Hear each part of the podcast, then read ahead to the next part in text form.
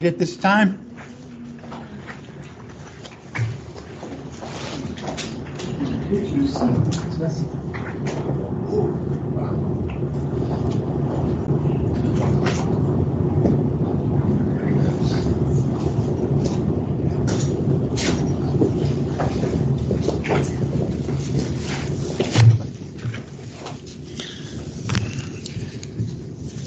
Good morning, everyone. Welcome again to Lighthouse Bible Church today. Just want to give you a couple of reminders as we start. We are supporting the Healing Hands of Christ Home for Lepers, and we invite you to participate in that if you if you have the ability to do so. Also, again, GBC Pakistan, Grace Bible Church Pakistan, once again sponsoring their Christmas care packages for for their students, for the other people in need, both in their congregation and around their general location. Again, if you wish to contribute, please by all means do so. You can um, you can direct these gifts to Lighthouse Bible Church um, in, and note that you're supporting either the um, India mission or the Pakistan mission at this time. Also, I want to remind everybody, uh, schedule note that this year Christmas falls on a Sunday. That means we'll have service the day, we'll have Christmas service the Sunday before that we will have Bible study both the Thursday before and the Thursday after Christmas, and we will also have service on New Year's Day. So we won't have service on Sunday, Christmas Day. We will have service the following Thursday and the following Sunday. So we'll just have one day that we won't have service. All right, let's begin. The title to this message comes from our passage today in 2 Corinthians 5, which will be there in a little while. If anyone is in Christ, new creation. If anyone is in Christ, new creation. We'll see what that's all about. Once again, to, to begin, remember our work in the scriptures for the last three months has been to discover what the Bible says about what it means to be human, or very simply, what is man. We have seen the creation of man, the first creation in the garden. Then we observed the fall of man. So we had created man and fallen man. We've also looked at the unique humanity of our Lord Jesus Christ. Those are three different kinds, categories, types of man that, that we've seen in, in human history. We see it through the eyes of the Word of God. Created man in the garden, fallen man, and the unique humanity of our Lord Jesus Christ. And as a reminder, remember that, the, we now have Christ seated at the right hand of the Father. He's resurrected, he ascended, and he's seated at the right hand of Father of the Father. And he is now a completely new kind of man because he's now glorified. Now keep this in mind because when we look at Christ as believers in the church age, we see him not as he was on earth. We see him as he's seated now in heaven. Our orientation is to the Christ seated in heaven. That's so important. We're going to see in the first passage today that Paul addresses that very thing. And it's important to understand that. So we have two polar opposite men. We have fallen man, and the head of fallen man is Adam. And then we have glorified man, the Lord Jesus Christ. The entire story of the human race is wrapped up in the legacies of these two men, Adam and Christ. So each and every member of the human race, you, me, your neighbors, everyone in history, at any point in time, is related to one, but only one of these two men. Last Sunday, we examined the principle of federal headship. I want to just rem- just remind everybody about that. When we say federal in connection with the Word of God, it refers to the action of one person and on, on behalf of all in a group in a, in, as a representative. In other words, when Adam fell, we all fell with him and because of his one act. We condemned because of the one act of Adam. But on the other hand, we are also justified. And so that means that, and we are, we are justified on the basis of one man as well, and that is Jesus Christ and his one act, his death on the cross. So that's the concept of federal, that one action of one holds for all as, as the representative of all. But not only that, it also refers to the consequences. The consequences of that one act also apply to all. We saw that very, very um, clearly last week. So again, we have I'm getting a bunch of messages here. I don't know, I don't know what they are. Okay, so again, the consequences of that action as well. And um, just to recoup, because we were in Romans, remember 5 verses 12 to 21 last Sunday, where it presents the whole the whole story of man in Adam and Adam's representative acts and the consequences, the results of condemnation and death. And then we saw the, the one act of the Lord Jesus Christ and the results, life and justification. And again, that was all in Romans 5 to 12 to 21. Two representative men, two actions, two results. The condemnation that came to the whole human race was by the trespass of Adam.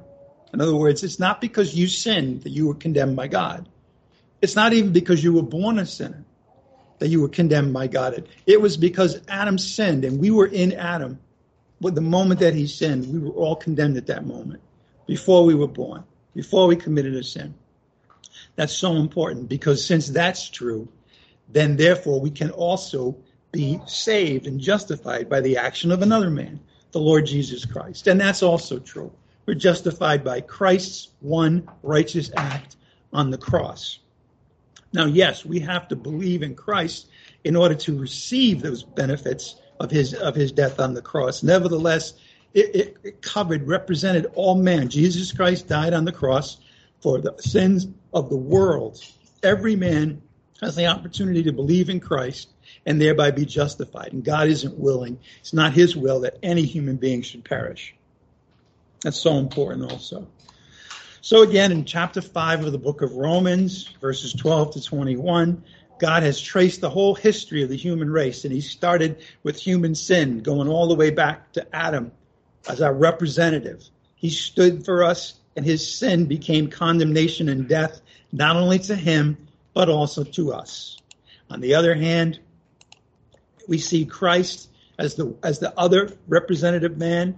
He's called the last Adam and the second Adam um, in the book of First Corinthians. That just means there's two, and this is what we've been talking about. There's there's the first Adam and the last Adam, no other ones.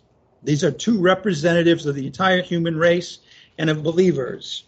Now, by the act of Christ, uh, by his death on the cross, he has brought justification and life to believers in Jesus Christ. In other words, condemnation by Adam's sin, trespass, justification by Christ's righteous act of death. The act of one representative, not the ones represented, brought the result to pass. So now we look back at that one act that set us down as sinners instead of our own sins. See, this is the orientation that we are to have when we understand the issues of condemnation and justification. It wasn't our own act by which we were condemned, and it's not our own act that makes us right, that sets us down declared by the Father righteous. But that's it's apart from any of our own works. This is this is the whole gospel. And if people understood this, they wouldn't fall into a lot of errors that people fall into regarding these two most important realities, subjects, facts, judicial decisions, condemnation and justification. Especially justification. Why? Because men want to put in their own works in order to be justified. They want to strive. They want to, they think that they can obey the law. They think that there's certain works that once you perform them, then God will have favor on you. And that's simply not the case. It has nothing to do with you at all. It only has to do with Jesus Christ, one act on the cross. And on the basis of that, then whoever believes in him has eternal life, life, and is justified righteousness. Our sins had nothing to do with our condemnation. Adam's sin did that. Our deeds have nothing to do with being declared righteous by God. The one act of Jesus Christ's death on the cross did that. So, with this as our setting now, with the idea that there was created man, Adam, and fallen man, Adam after the fall, we were all in Adam, the whole human race, and condemned the moment that he sinned. And then we saw Jesus Christ, the, the, the, the unique person of the universe. He, he, he went to the cross, that one righteous act and God the Father raised him from the dead. That was an indication that whoever believes in Jesus Christ will have eternal life.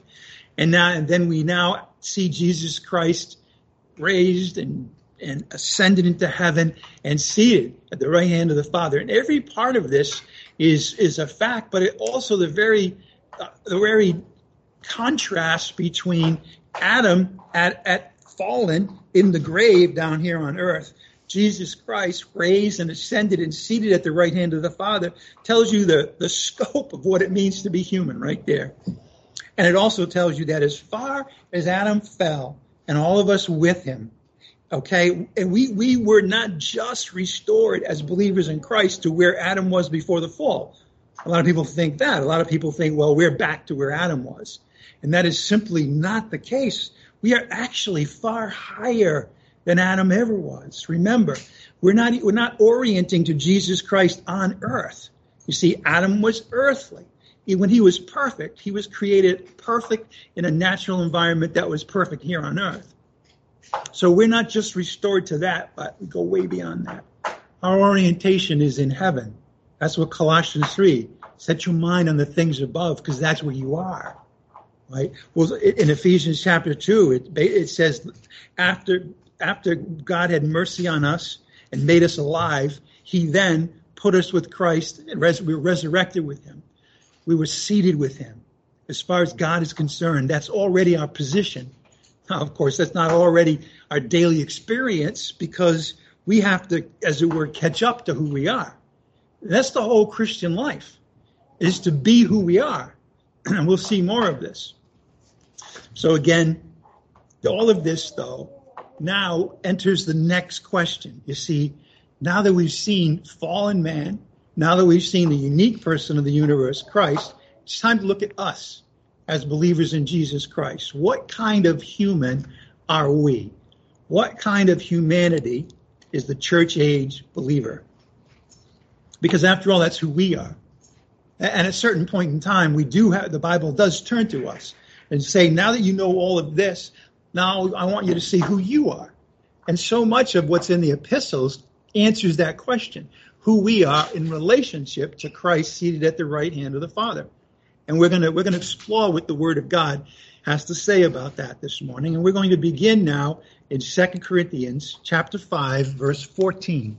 2 Corinthians chapter 5 verse 14.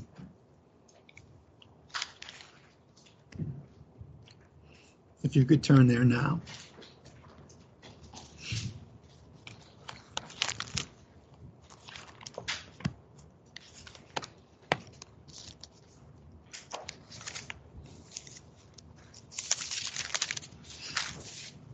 Second Corinthians 5 is, uh, of course, after Second Corinthians 4, and it's there where um, Paul talks about the fact that we long to be um, unclothed from our earthly body and clothed in heaven with Christ. And so, so he's setting things up in that same dichotomy, that same before and after. We're in these bodies of corruption now.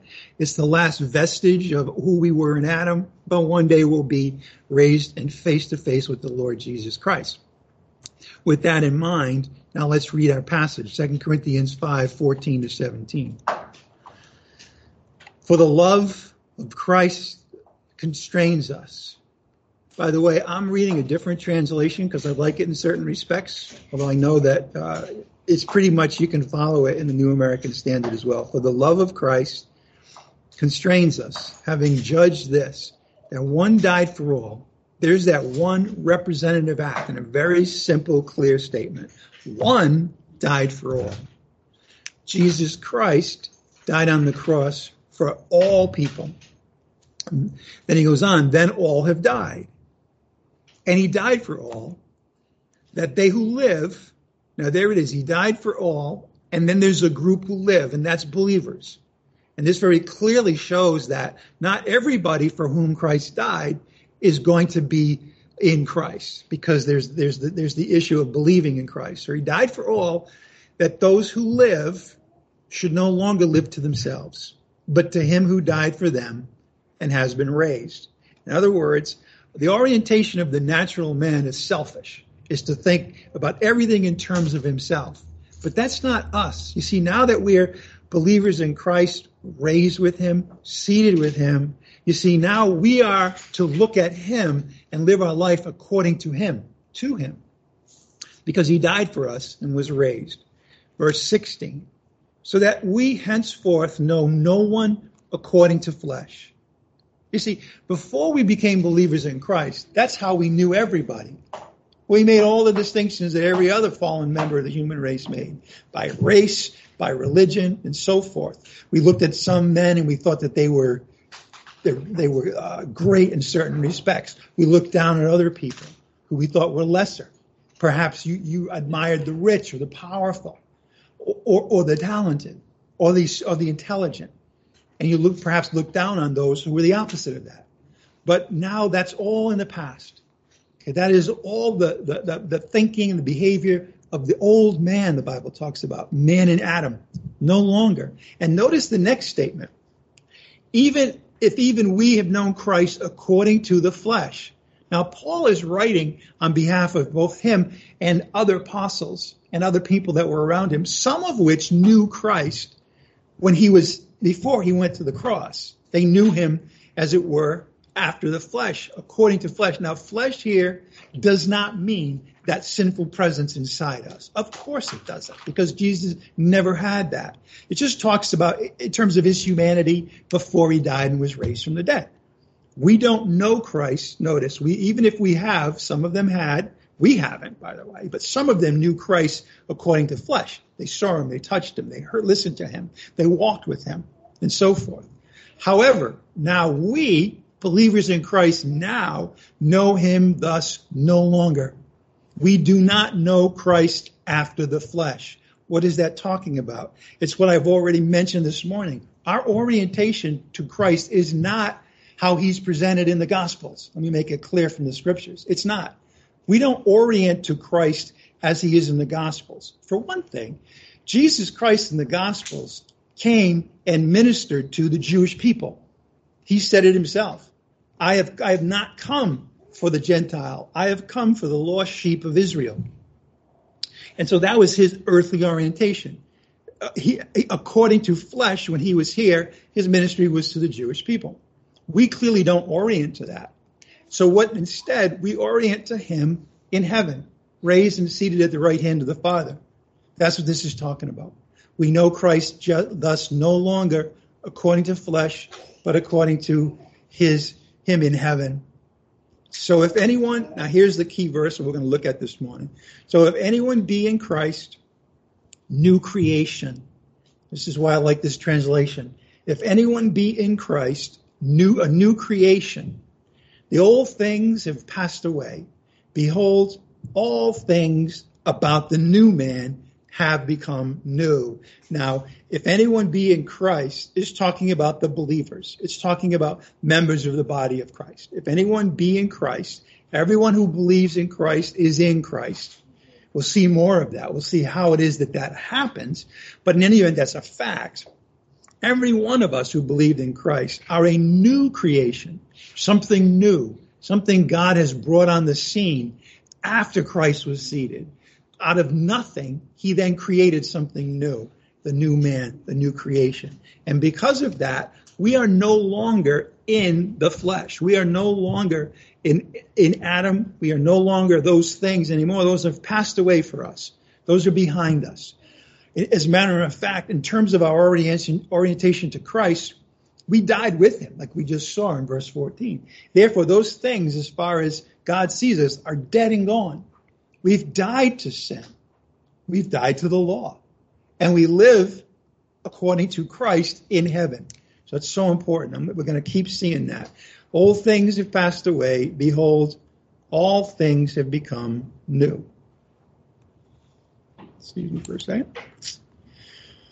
So, in other words, very simply, whoever is in Christ, you this morning, if you're a believer, is a brand new creation. Brand new all the old things about you have passed away. So you are no longer the person you were before you believed in Christ. See? You are now a new creation. You are, as it were, a completely new humanity. We are all together that as believers in Christ. This is radical. This is amazing. The, this is something that if the church today understood, it would totally revolutionize the pe- all the people in the church. If they understood this, if they if they were taught this rather than um, po- politics, rather than even just thinking about how we have to behave morally, okay, that's that's like a honestly that's a small part of being a Christian. Now it is part, we are we are in the process of being sanctified and made holy, absolutely. But all of that hinges on who we are. You see, we're a new creation, and essentially, the, the, the epistles say, now that you know who you are, act like who you are. You see it? If we understand that we're in union with Christ, then we'll act like it. Okay? If we understand that Christ is in us, there'll be a sense of, of, of awe about that, and we'll live that way. See, knowledge precedes action. Understanding who you are uh, gives you the capability to live according to what the New Testament epistles say is possible. Remember, we saw last week in Romans, Romans chapter five, that those are, that we are to reign in life. We who have been justified, we who have, who have been made righteous, declared righteous, are to live in a way that we are above the problems of life, above the difficulties, reign in life. But nobody is going to do that if they don't understand that they've been newly created by God or what Jesus talked about, born again. You see, and this is this is by the way on a spiritual level. You see, now I know we think about this morning. I mean, I still have memories of what I was like before I became a believer in Christ. I still have sin in the body as Paul teaches in Romans 6. So this is this is spiritually speaking. This is God who is timeless. This is God who saw us in Christ before the foundation of the world. So that's he's saying, look, I know these things are true about you, even though right now you don't see them that way because you don't understand everything the way I do. However, the Lord says, I'm going to tell you these things anyway, and I want you simply to believe them. If you, if you, if you believe that you have died with Christ, then you will act like a person who has died with Christ. That your sins will no longer be something that condemns you and burdens you. Now they're still just as wrong as they ever were. This is not to say that sin is, is, is God has said sin is not evil. Well, it still is, but doesn't have to condemn us, doesn't have to make us, make us burdened down with guilt okay, because we know what, that Jesus Christ has died for all of our sins, and we are to live a new life. So again, this new creation, this expression, refers to a completely new kind of humanity. And it refers to it as an in terms of an act. You see, when we say we're a new creation, it means that God has acted to create something that was not here again. A newly created person as well as a totally new creation. See, we are, we are, we are now individually regenerated, the Bible talks about, okay, given the, the life of Jesus Christ, put into Christ as individuals, but we're also part of a, a totally new humanity. That's what that's what the new creation is taught, and it was made so not by anything that happened to us in terms of our actions, or else anybody else's actions upon us, but a totally new act of creation. By God's sovereign act, God has now brought something into being which was not before into being. He has brought something into being out of nothing, created new. Now I say nothing because it's not something that stems from, is an addition to, is even a change to who we were in Adam. It's totally new. He brought this out of nothing by a sovereign act of creation. By the way, this is exactly parallel to the first time that God created humanity in Genesis 1.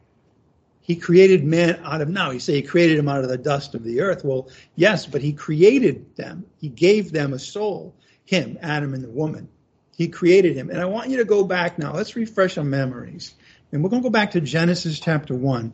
This has to do with the first time that God created humanity. Genesis chapter 1, verse 26. What God has now done in creating a new humanity in Christ, he had done before in, in, the, in a parallel way when he first created humanity in Genesis chapter 1. So if you could turn there now. Genesis 1, we're going to be in verses 26 and 27. Then God said, Let us make man in our image. Remember, originally, man was made in the image and likeness of God. When we when mankind fell, that was tarnished. It wasn't completely gone, but it was tarnished. Okay, so in other words, when he says "make man in our image," remember we saw that that, that meant that with a, with a with a mind, with a heart, with, with, with, with this characteristics, he gave us sovereignty on a lower level than his own. Okay, so we were made in his image and likeness. Then he goes on, let them rule over the fish of the sea, and over the birds of the sky, and over the cattle, and over all the earth. Mankind original creation was earthly, and over every creeping thing that creeps on the earth. And then he repeats, God created man in his image, his own image. In the image of God, he created them, male and female. He created them. By the way, that tells us there are how many genders? There's two, right? Don't don't get confused, please. Don't get confused about this. There's two genders. Anything else is, that's taught is against the word of God. So what does this mean? Okay, so that was the first creation. Now we just read in Second Corinthians chapter 5 that there's a new creation. And so what it means is now, for the second time, for the final time, God has created a new human race. And that's the way we need to think of ourselves. We are no longer the kind of humanity that fallen Adam was. We are a new human race, a totally new kind of humanity. Okay, let's go back to 2 Corinthians chapter 5 verse 17.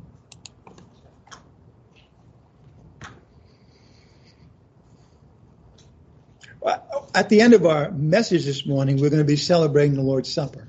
That's, that's why you have the elements, those of you here locally. We're going to go back to 2 Corinthians 5 when we do that. Okay? It's going to connect what we've been looking at in terms of the one righteous act of Jesus Christ with who we are. Okay, but now 2 Corinthians 5:17. So if anybody, anyone be in Christ, and if you're a believer in Christ, you are in Christ, there is new creation. The old things have passed away. Behold, all things have become new. And again, this time, he's created another humanity, and this time, it's a spiritual man designed for a heavenly existence. This is, this is part of what's new. You see, the, the fact that we've been created, we've been created now for eternal life. We receive eternal life. We have been declared righteous in God's eyes forever. These are new things, okay? We are also indwelt by the Holy Spirit as well as the Lord Jesus Christ. That's a new thing. So this new humanity is very different from even Adam in the garden, better than even Adam when he was first created. We have been designed for a heavenly existence. Please turn to 1 Corinthians chapter 15, starting in verse 45. 1 Corinthians 15, 45. We're going to see here the two men again. We're going to see the first Adam and the last Adam. Okay. All of human history can be explained in the actions and consequences of these two men. Again, verse, verse 45 of chapter 15 of 1 Corinthians. So also it is written, the first man, Adam, became a living soul. Adam had a soul. What this means, by the way, is the soul is that which relates to the things of earth. You see, everybody has a soul. I mean, we sang this morning that that you know it, our, it is well with our soul because we are believers in Christ. Okay, but everybody has a soul. Why? Because you need that to understand that you're a human being, to be able to reflect to, about yourself, to be able to orient to the things of earth, to other people, and so forth. That's the first Adam. He became a living soul. However, now there's the last Adam, the Lord Jesus Christ. There's only two Adams, the first and the last, the first and the second. The last Adam became, notice, a life-giving spirit. There's the difference. You have, you have a living soul with the first man, Adam, and then you have a life-giving spirit the second, the last Adam, Jesus Christ. Verse 46. However, the spiritual is not first, but the natural, then the spiritual. The big picture of this section of first, of the all of First Corinthians 15 is the resurrection of the body. You see, and so he is describing this, and he's talking about the body in terms of a natural body and a spiritual body. Now, remember, we've seen that man. You can think about man in terms of his mind, heart, soul, and body. Remember that mind, heart, soul, and body. That's what Jesus talked about in terms of how everyone is to love God with all their mind, heart, soul, and strength. And that was done in a natural body. Okay, that that you do all of that in your soul. But now this this this so he's talking about by the way the body also is sort of the last not sort of is the last part of us who will be redeemed. Okay, our body right now is not redeemed. Our our soul, our spirit, yes, perfect. Our body is not perfect. Our body is the only part of us that's not changed at all by the fact that we're born again. Yet. Our body hasn't been changed yet. It will. You see, the idea this, this is something that is a mystery, but it's it's the way God has designed our life as believers in Christ. That our spirit is perfect. Now, our soul isn't perfect either. Our mind isn't perfect. It's new, but it needs to be trained. It needs to be taught. It needs to develop. And so our spirit, our soul is on the way in this life. It's progressing. Our body is not. Our body is still there and it's a body of sin. Now we are called to present that body as an instrument of righteousness, but it is not a redeemed body because it's not a resurrected body yet. In any event, notice what he says. The spiritual is not first. No, because Adam came first. The natural was first, then the spiritual. And he goes back to talk about Adam. But now he's going to talk about him, as we've been seeing, as a representative of a kind of humanity. The first man is from the earth, earthy. The second man is from heaven, heavenly. Verse 48. As is the earthly, as Adam, so are also are those who are earthly, all born as earthly people, as their earthly kind of humanity. And as is the heavenly, Jesus Christ, so also those who are heavenly. You see, our, our, we are now a spiritual creation. We are designed for a heavenly existence. Jesus is already in heaven. He's heavenly. But we are also in union with him. And we are also ultimately a heavenly race of, of humanity. In verse 49.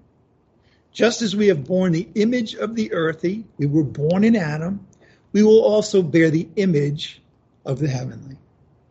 Mankind was originally created in the image and likeness of God. When we fell, that was tarnished. But then when we are created anew, okay, now we are once again created, we'll see this, in the image of God. But not only that, we're also we are also on our way to being transformed into the image of Christ as well in his humanity which is sort of a double portion of the image of God, as it were. Now, let's talk about a few things about this new creation that we are. And again, this is something that is totally misunderstood and misrepresented, unfortunately, um, among Christians, okay? Because let's face it, most Christians don't study the Word of God in enough regularity and, and intensity to be able to master these things, right? They may, they may have read it once, but I hope you can see that both the Word of God and um, the way I teach this is, is, a, is a manner of repetition. See, our souls, our minds are still being renovated. And they're not renovated by just reading something once. They're renovated by hearing it again and again, by considering it again and again, by having that mind renewed a little bit at a time. And so, so, but this is something that unfortunately, if you were to ask the Christian on the street, they would give you the wrong answer for the most part. Here, here's what I'm talking about. We're seeing this new creation. And, and you wonder, what, where does it come from? Well, remember, it's a creation, right? What does that mean? God created it from nothing. He didn't start with the old man and fix it. See, that's what a lot of people think. They think that, well, now I'm an improved version of what I was before. See, I've cleaned up my life, that then I'm better than I was before. But that's not true. The new creation is not the old creation that's improved. It's not an improved version of the old man. It's not the old man after he's been cleaned up and straightened out. You, the old man hasn't been reformed. Okay, it's not a re-education or a reformation of the old man. It's not. It's not. So you don't think about who you were before you came to Christ and then how much you've improved. You see, that's not it at all. You'll be on the wrong track if you think that way. No, the old man is gone for us. We've died to that, died to it. It's no longer part of who we are. The new man is totally new.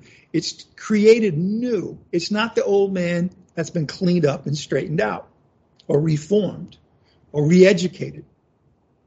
Christians who live that way are Christians that don't have the power that God wants them to have because they haven't learned these things. They haven't come to know these things. By the way, the old man definitely didn't evolve into the new man. Right now, this is something that, of course, is from evolution and from uh, the so-called genius of Darwin and so forth. Definitely not what we're talking about. See, see, see, see the the world and false religion believe that man is perfectible, that man is getting better. You know, that, that we're, as it, we're evolving into something better. I mean, I mean, the visions and the utopia of, of, of, of false religion and even this world think we're going to eradicate crime. Well, that's talking about this. It's talking about an evolution of, of a man getting better. Listen, the only way to eradicate crime, okay, is to have a nation of believers in Jesus Christ who is being worked upon by the Holy Spirit in the new man. That's the only way. We're not going to evolve. We're not going to get better. By the way, Bible tells us that this kind of man is getting worse, not better.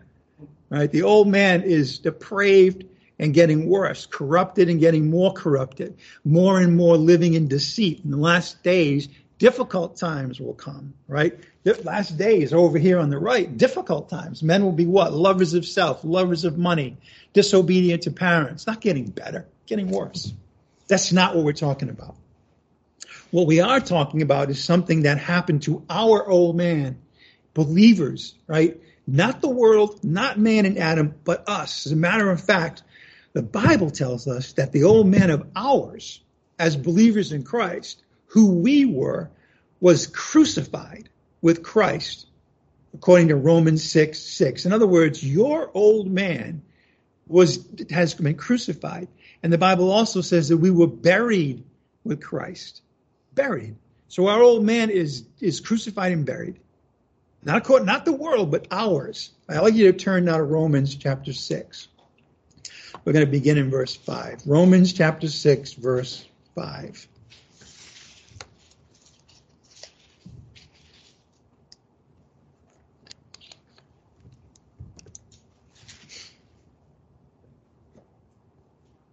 For if we have been united together in the likeness of Christ's death, if we're a believer in Christ, we have. You've already been united together in the likeness of his death. You don't have to die to sin, as so many Christians think.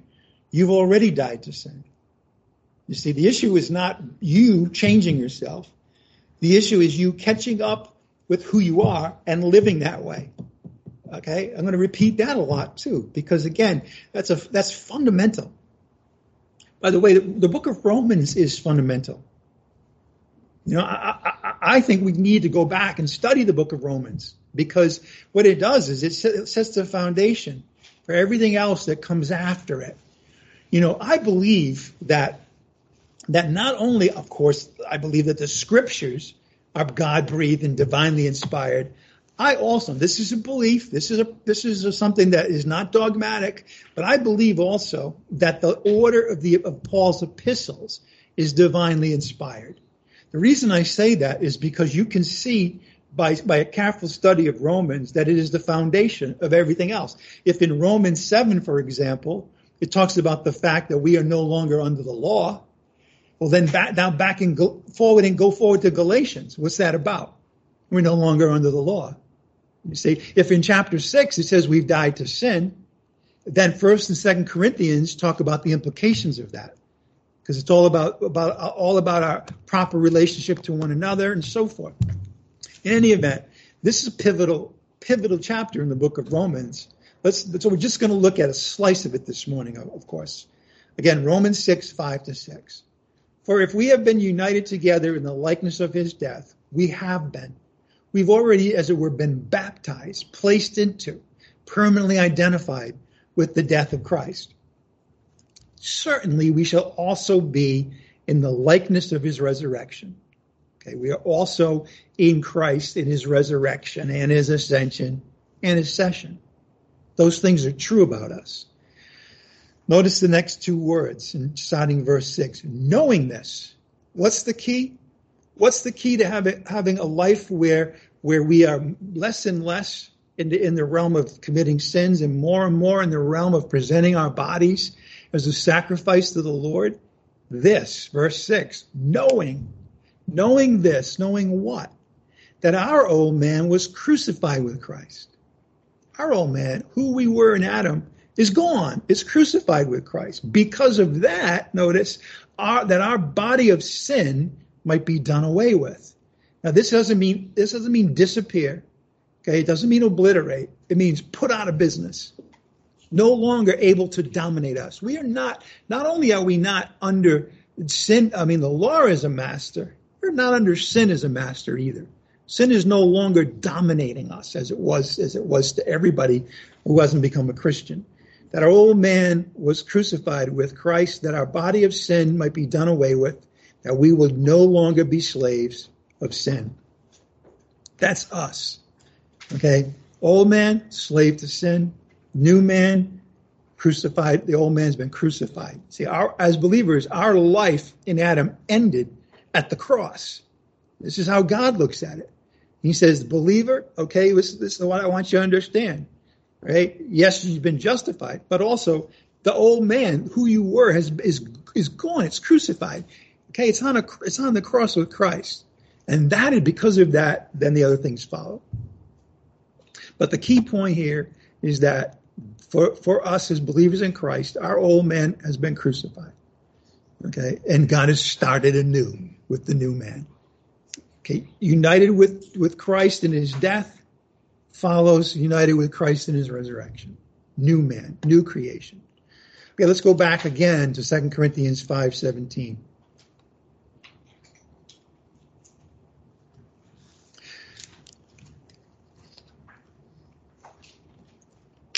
We're going to move to the second half of this verse now. We're going to see uh, references to old things and new things. Old things and new things. Old man crucified with Christ. New man, new things have come. Again, 2 Corinthians 5:17. So if anyone be in Christ, there is a new creation. The old things have passed away. They passed away. Old man is our old man is crucified with Christ on the cross. The old things about us have passed away. Behold, all, all things about us as believers in Christ as a new creation have become new. The old things have passed away for anyone who is in Christ. They've passed away. They haven't been lessened. They haven't been reformed. They've passed away. We are a new creation. But we're going to take a minute now to, to, to look at what these old things were. What does it mean by the old things? What are these old things that for us have passed away? Well, one thing that we know of for sure, and we're not going to look at this passage today because we're going to look at it next week, but Ephesians 4:22 refers to the old things as our entire former manner of life. The kind of life that we lived that formerly is what he's talking about when he's talking about the old things. Okay? Now, what are those things? Well, I mean, the old things are all characteristics of the old humanity in Adam. Please turn to Ephesians chapter 2, verse 1. We're going to revisit this passage this morning. looking at it through the lens of these things have passed for the believer in Christ. Ephesians chapter 2, verse 1. What are the old things? And you were dead in your trespasses and sins, in which you formerly, what a great word. That's the word of grace. You were formerly this, God has made you something new by His grace, not by anything we have done. You formerly walked according to the course of this world, according to the prince of the power of the air. Let that be a humbling statement now, by the way. Every one of us, we have nothing to brag about, about what we brought to the table, about who we were before we came to Christ all of those things. Paul said all those things which I thought were a gain to me, my supposed keeping of the law, the fact that I was a special tribe. And he said those things are nothing. Okay? We were actually walking according to the prince of the power of the air. We were walking according to the ways and the thinking of Satan himself, of the spirit that is now still working in the sons of disobedience. Don't get too cocky because verse 3 among them, we too all, and there's the grace word, formerly lived in the lusts of our flesh. This is something that we, if we can understand this, we can understand statements that are made about the fact that um, those who commit adultery um, will not see the kingdom. Okay, we hear that verse. Maybe it's not adultery, but there's lots of other things. The same statement. By the way, we all fit under one of those things okay, that are talked about. Why? Because we were all born dead in our trespasses and sins. And that's a humbling thing. But the grace word is what? Formerly. That's who we used to be. Not now notice, not just what we used to do, but who we used to be. You see, the reason why we were born dead in our trespasses and sins is because that who we were, we were in Adam. Therefore, we took our precedent from him. We were dead in our trespasses and sins. Let's continue in verse 3 now, finish this up.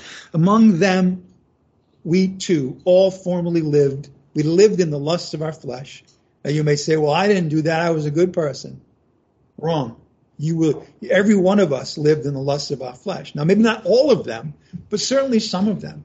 Now, maybe you didn't, maybe you think of this word and most people automatically immediately think of sex and they say the word lust. Well, that's that's a modern thing. That's our modern language. That's not what this word talks about. It means that desires that are out of whack, desires that are in order, desires that are uh, not according to the desires God wants you to have. Now, when you look at it that way, if you were proud, you were living in the lust of your flesh. If you got angry, you were living in the lust of your flesh. If you were greedy, you were living in the lust of the flesh and of the mind. All of us fit into that. All of us do. I've mentioned this before. See, we were indoctrinated with lies when we were children of one kind or another, right? For example, you know, maybe your mom told you you were a good boy or a good girl. Well, well I love mothers, but she lied to you. Unless you were a believer in Christ. Until you were a believer in Christ. Why? Because we were really indulging the desires of the flesh and of the mind. You see it? There's desires of the flesh, bodily type things, but even worse, there's desires of the mind, what, what, what the Bible talks about in the, in the Ten Commandments, coveting, for example. So when mama told you you were a good boy, she lied to you because at the same time you were indulging these. Now you may say, well, I didn't, I didn't have any sexual sins when I, before I came to Christ. No, but did you ever lie to anybody? Were you ever arrogant when mama told you that? Did you like burst with pride and say, I'm better than other people? then you could, you were in the lust of the mind. Okay? All of us were. None of us get out of this. Okay? Why? Because we were by nature the kind of humanity we were, children of wrath, even as the rest. So Ephesians 2, verses 1 to 3, talk about the old things. That, that thank God, were former things for us, that they've passed away for us being dead in trespasses and sins, that's an old thing. That is no longer true about us. Walking according to the course of this world is an old thing. It's no longer true about us. Now you might be worldly at times, but you know you no longer walk your manner of life is no longer according to the course of this world. It can't be if you're a believer in Christ. Okay, because our nature, we're going to see this at the end if we get that far this morning, but we have a new mind. Okay, we used to indulge the, the lusts of the flesh and of a sinly mind, a, a depraved mind. But we now have a new mind, the mind of Jesus Christ. So we don't we no longer walk according to the cross course of this world. The old things, the former manner of living meant that we were literally walking according to the prince of the power of the air, Satan. That was us. That we were all, as it were, as Jesus talked about to the Pharisees, we were all children, not of God, but of Satan. Okay? Old things also included living in the lusts of our flesh. That's an old thing. Romans Romans 8 is going to tell us we are no longer in the flesh. We no longer live according to the flesh. And the old things included indulging the desires of the flesh and of the mind. You add all that up, the old things add up to what we were by nature, children of wrath. Let me tell you about these old things that we used to be. Humanity in Adam has a depraved mind. That's who we were, and that was the course of our life. That was the old thing about us. We no longer do. We no longer have a depraved mind. Why? Because we've been born anew. We are a new creation. Not only that, but the old man, humanity in Adam, behaves wickedly and adopts many evil practices. See, it's attitudes and behavior. That's the old man. Okay. Not only that, but the old man has a hardened heart and lustful desires. That's the old man. A lot of people want to say that Christians can get a hard heart. That's a misrepresentation of Scripture. Whenever, whenever it talks about a hardened heart, now it's talking about an unbeliever. Okay, so we are, we don't have a hardened heart, and never will anymore as believers in Christ. Lustful desires, as a manner of living, dominated by them, living a lifestyle that matches up with these desires completely, and full of deceit. We all may still lie from time to time, but we are not people of deception. Okay, we have at least been been been been, been uh, changed by the truth of the gospel. Every Christian has. Not only that, but but Christians are new creation, reborn children of God, desires and craves the word of God. So we are not going to be full of deceit any longer. Those are all old things. Those, but those things have passed away for the person who is in Christ Jesus. Back to 2 Corinthians one more time, 517. Because out with the old, in with the new. 2 Corinthians 5:17. So if anyone be in Christ, new creation. Old things have passed away. We've just seen what some of those old things are. Behold, all things about us have become new. Why? Because we're a completely new creation. God, as it were, again, put the old man on the cross for us and brought about a entirely new man that we are now. These things, these new things that are referred to in 2 Corinthians 17, are all things associated with our new humanity in Christ. That's how he can say, Old things have passed away and everything about us has become new because we're a new creation. Okay? Created from nothing. And as we'll see next week, we've been once again created in the image and likeness of God, and we're never going to lose that because we're now spiritual human beings. These are things associated with the new humanity in Christ. We're going to look at these things today. I just want to introduce them as we close. The new man, as we know, has a new status before God, completely new. What am I talking about? Before we believed in Christ, our status before God was condemned. Since we believed in Christ, our status before God is justified. Those are complete opposites. We have an entirely new status. The new things have come. The new man has a new status before God. If you're a Christian, you have a new status before God. You are in Christ, who has become our righteousness and our wisdom. The new man has new desires, new capacities. That word capacity, uh, that's a key to understanding the new man. Okay? Because it, it doesn't mean that we automatically are going to be totally renovated in our thinking, but in our in our nature we have been. When First John talks about the new the new child of God not sinning, it's talking about the new creation. Okay? Doesn't mean we don't, because right now, remember, we're, we're perfect in our spirit, but we still have a mind that needs to be renewed.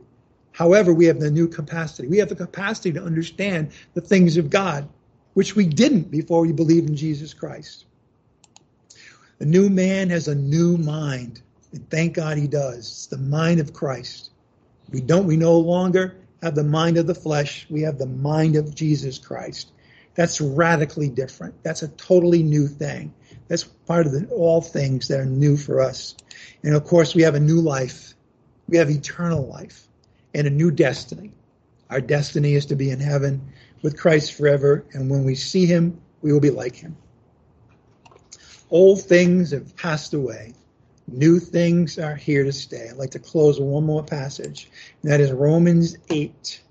Romans 8, starting in verse 5.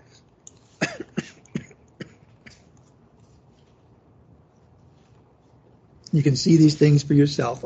Old things, the new things.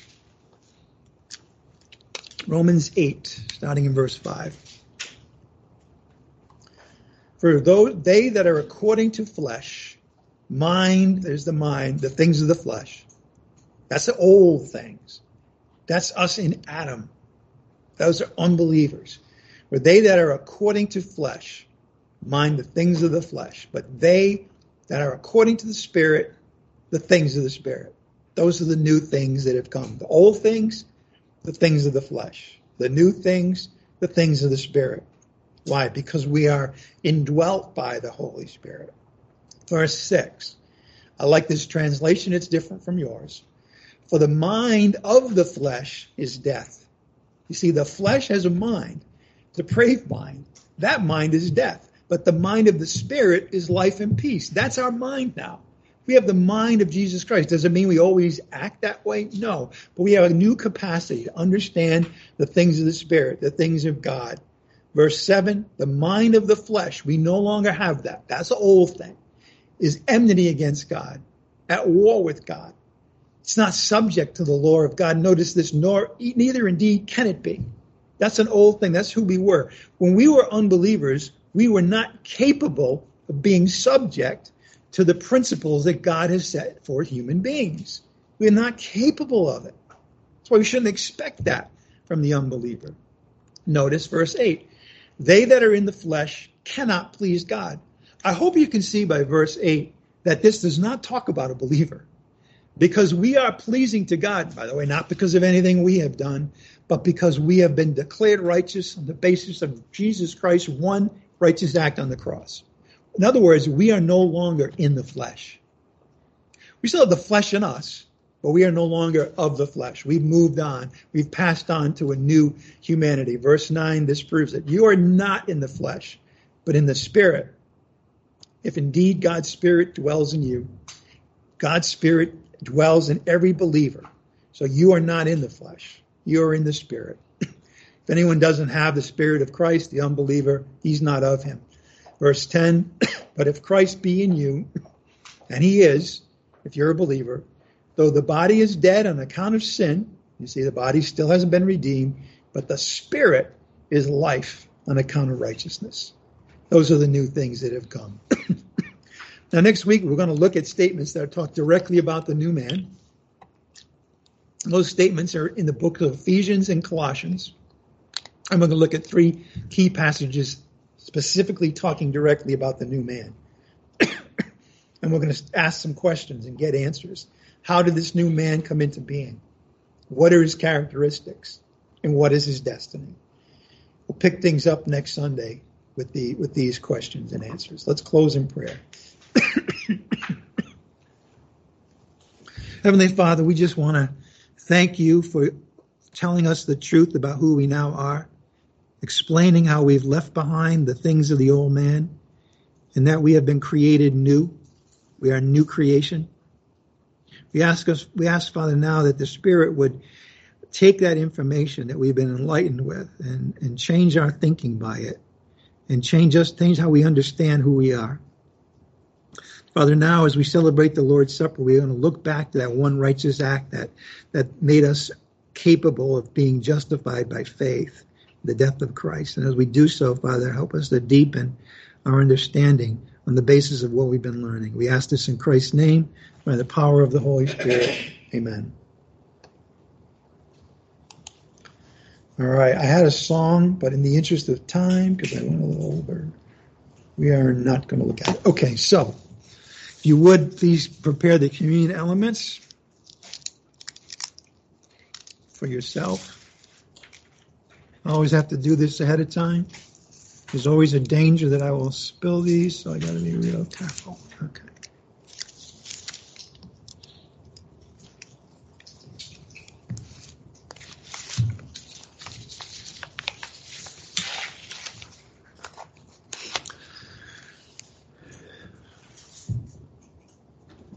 In Romans 5 18 to 21, we read So then, as through one transgression, the sin of Adam, there resulted condemnation to all men. Even so, through one act of righteousness, there resulted justification of life to all men. For as through the one man's disobedience, Adam, the many were made sinners. Even so, through the obedience of the one, Jesus Christ, the many will be made righteous. The act of one representative, Jesus Christ or Adam, not the ones whom they represented, brought the results to pass. We were made guilty by Adam's one act. We didn't have to wait to be born, have a sinful nature, or commit a sin. But in the same way, God grounds our justification completely in the work of someone else other than ourselves, Christ the last Adam. When we celebrate the Lord's Supper, we bring into remembrance the death of the Lord. And, and each month we consider a different aspect of the death of Christ. In the scriptures, as we see every time we celebrate the Lord's Supper, God has revealed many, many, many precious truths about the death of Christ. And this morning we were going to focus on one fact that our deeds have nothing to do with our being declared righteous by God the one act of Christ's death on the cross accomplished that. What can we say? What can we say about these things? Since God is for us, who can be against us? He didn't spare his own son. He delivered him up first of all. Now, how can he not freely give us all things? You see, see the fact that we are justified on the basis of Christ's death on the cross. It's really beyond our ability to figure out. It's nothing that the human imagination would ever have come up with. And so we should draw some conclusions, though, on the fact, on this fact that, as we saw this morning, the love of Christ constrains us, knowing that one died for all, Jesus Christ, therefore all died. But he died for all of us so that we who live, we have eternal life now. We know that we are something new. We should no longer live to ourselves, but to him who died for them, for us, and has been raised. So as we partake of the communion elements this morning, we can celebrate the freedom that Jesus won for us at the cross. But we also need to consider how we're going to use that freedom now, not to live to ourselves, but to him who died for us. I receive from the Lord that which I also delivered to you. The Lord Jesus, in the night in which he was betrayed, took bread, and when he had given thanks, he broke it. And he said, This is my body, which is for you. I did it for you. One died for all. Do this in remembrance of me.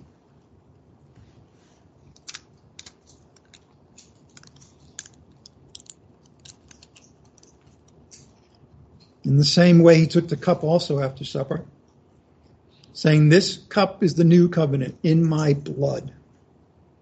Do this as often as you drink it in remembrance of me, remembering that my one righteous act on the cross, dying for you and the sins of the world, has purchased for you not only forgiveness of sins and removal of guilt, but also justification, being declared righteous, Jesus says, by my Father, and being capable of having new attitudes, being capable now of rising above and having a life that where you reign.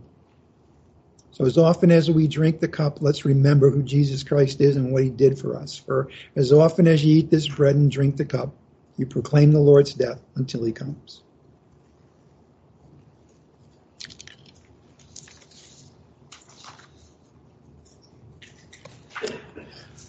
Heavenly Father, we just want to, as we close today,